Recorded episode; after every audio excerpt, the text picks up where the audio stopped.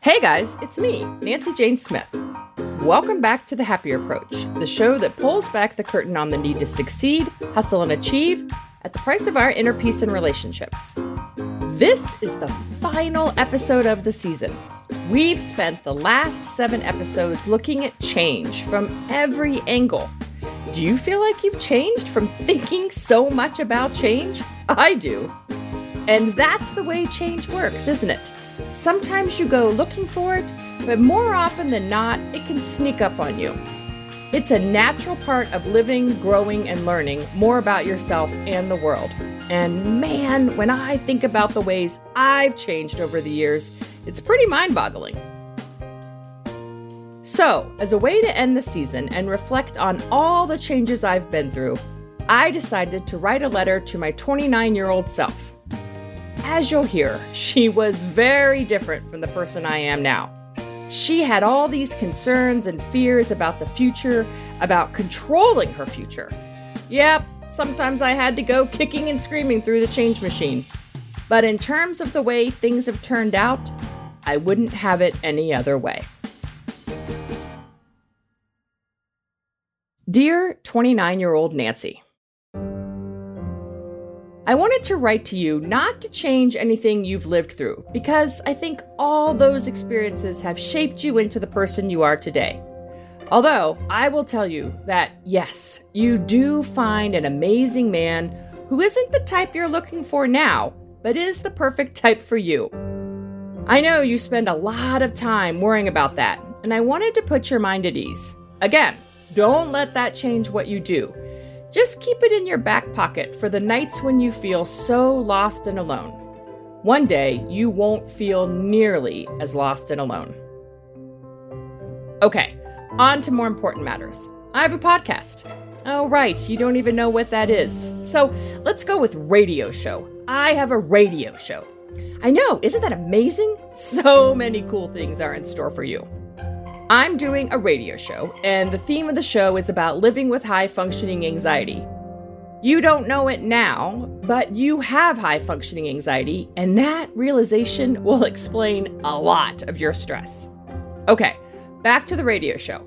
For the past seven shows, we've been talking about change and how to make change. I'm teaching a program helping people quiet their high functioning anxiety through building self loyalty. It is called Self Loyalty School. Self School is helping people create change, so I wanted to have that be a theme we explore on my podcast. I mean, radio show. And the episode is all about change over time and how, as we age, we learn to approach change differently. Yep, I'm a teacher and a writer too. You can probably believe the teacher part, but even I am still shocked by the writing part. It's one of my favorite parts of my job. But again, I digress. I'm just so excited to talk to you. I can remember, even though it was 20 years ago, how much you wanted to change. Wow, I know how much you secretly hate yourself. You want to be a completely different person and try your hardest to figure out how to make that happen.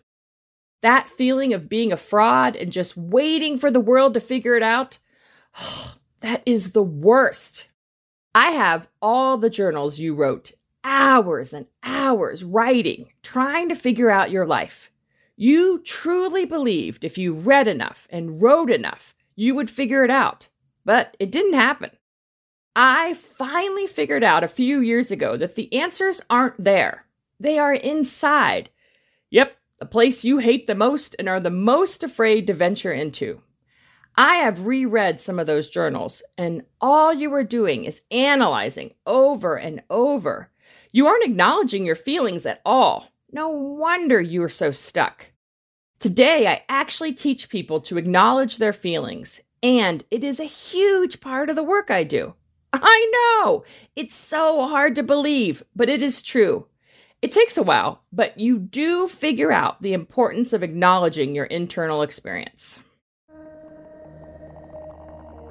One thing you will spend much of your next 10 years doing drinking alcohol.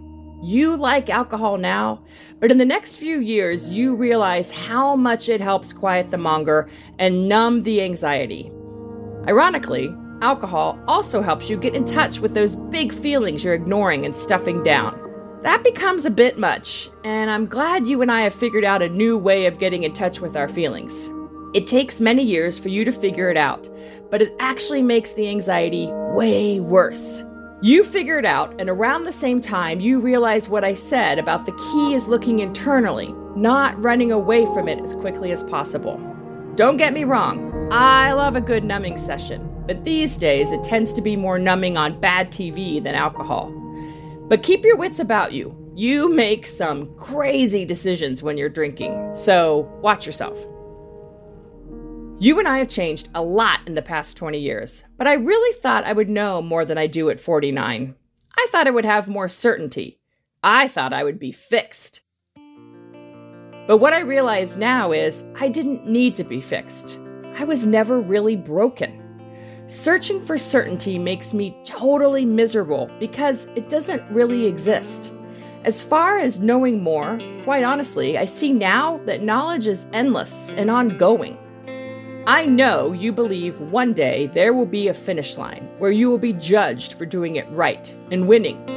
But what I know for sure 20 years later, there is no finish line. You will never be complete. Forever incomplete, as Alanis Morissette says. Well, she hasn't recorded that song yet, but it will be one of your favorites even before you really get what she means. Okay, girl, take care of yourself. You are amazing. You are going to be an amazing career counselor at Otterbein University. You will help a lot of students there, some of whom I'm still friends with today, 20 years later. In two years, you will walk into a bar, and a cute guy with glasses will start chatting with you from behind the bar. That's him. That's your guy. Just trust me. Nancy. Naturally, after I did all this personal reflection in the form of a letter, I had to talk to my husband Doug about it. Introduce yourself. Hey there. You need to be closer. Yeah, there you go. Um, never being bossed around. This is. I'm trying to help. I'm not You're, I you know, around. not bossy, always helpful. Um, the husband of Nancy Jane Smith. I'm Douglas Harris. I go by Doug. So I wrote a letter to my 29 year old self. I can't believe it's been 20 years since I was 29.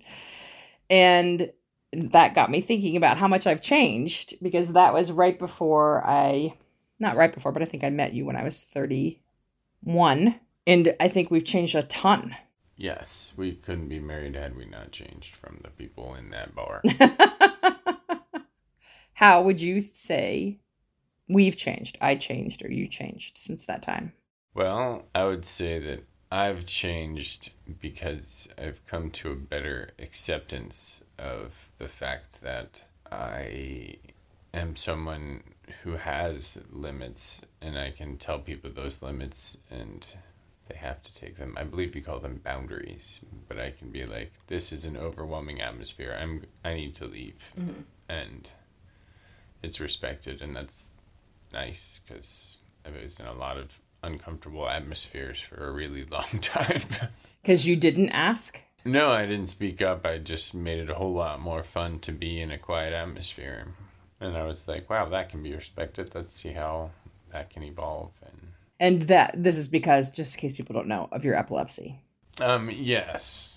Um, I've pick, picked jobs and things my whole life, sort of based around my epilepsy. And Nancy helped me realize and understand that you can tell people that you have epilepsy and that you're a professional passenger and that that's okay Because you can't drive. because I can't drive. Just trying to clarify. Good. No clarification is part of why I married you. Do you think people can change over time without trying? Definitely. Like maturity with age brings change. I think with trips around the sun and growing older doesn't necessarily bring about change, but more so the things that interact with you as you get as you age that force change. Okay, so you think we run up against enough resistance? Like here's a huge obstacle like someone dies.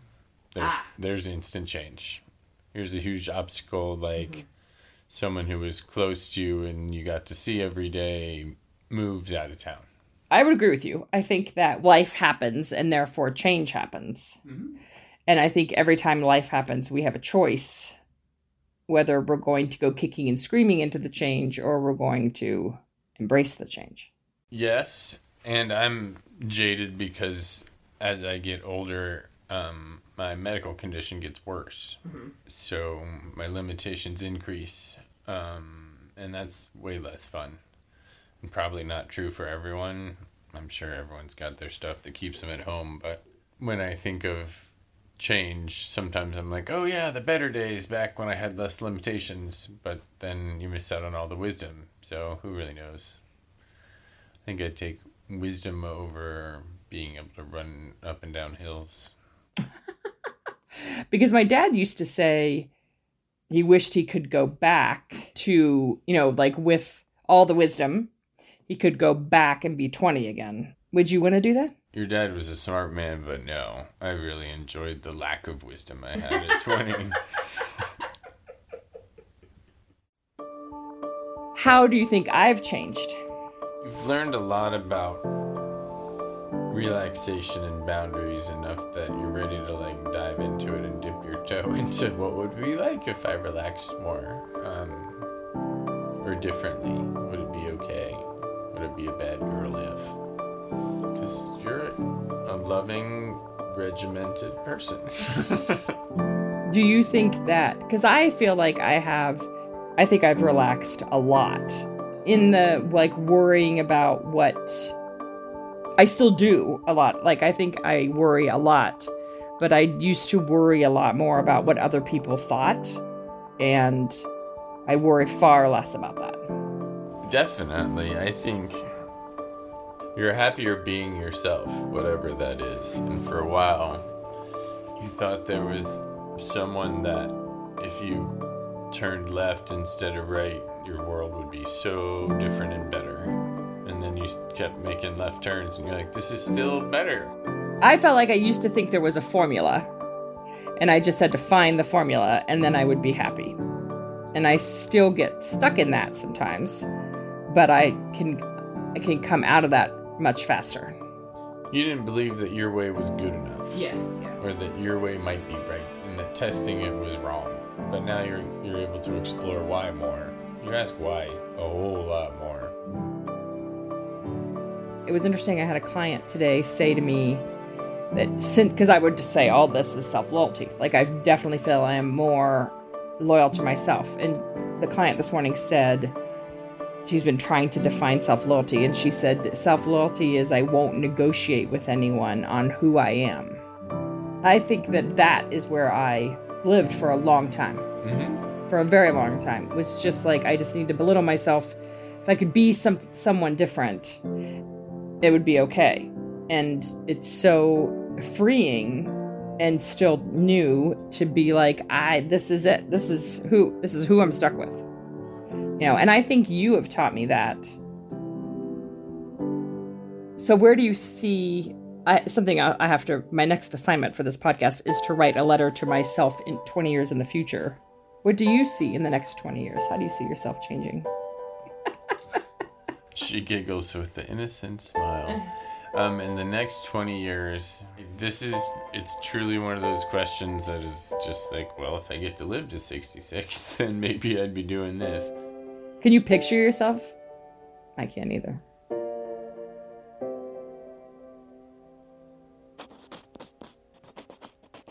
Dear 69 year old Nancy, as I write this, the world is a crazy place political turmoil, a war in Ukraine, and it feels like a mass shooting every week, not to mention a pandemic that never seems to end.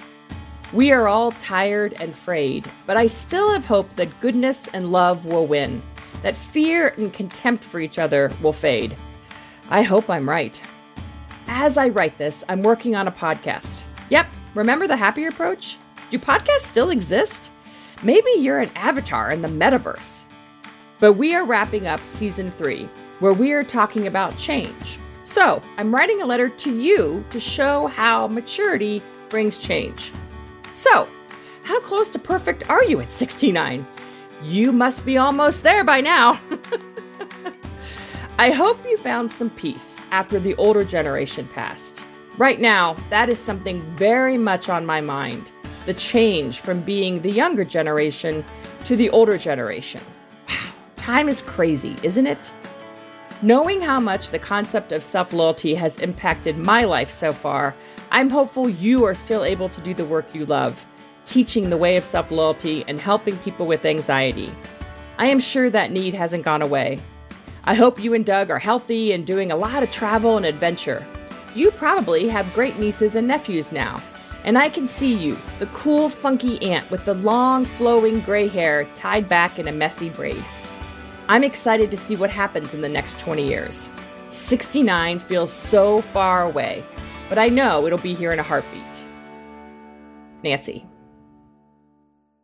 When we first decided to do this episode and we came up with the idea for me to write these letters, I was initially scared and full of self doubt, especially writing the letter to my older self. I was surprised how much it forced me to reflect on not only where I have been and all the changes I've made, but where I'm headed and all the changes yet to come. Even days after writing the letters, I'm still thinking of my younger and older selves. I recommend you try this exercise and see what comes up. You might be surprised as well. That's it for this season. I hope you enjoyed our exploration of change just as much as I have. We'll be back soon with a whole new concept for our next season. Stay tuned in and subscribe to the podcast for updates. Until then, you can stay in touch by subscribing to my newsletter, or if you've been inspired by this season, signing up for Self Loyalty School. The Happier Approach is produced by Nikki Stein and me, Nancy Jane Smith. Music provided by Pod5 and Epidemic Sound. For more episodes, to get in touch, or to learn more about Self Loyalty School, you can visit nancyjanesmith.com. And if you like the show, leave us a review. It actually helps us out a lot. Thanks, as always, to our favorite Happier Approach guest, my husband, Doug, for speaking with us today.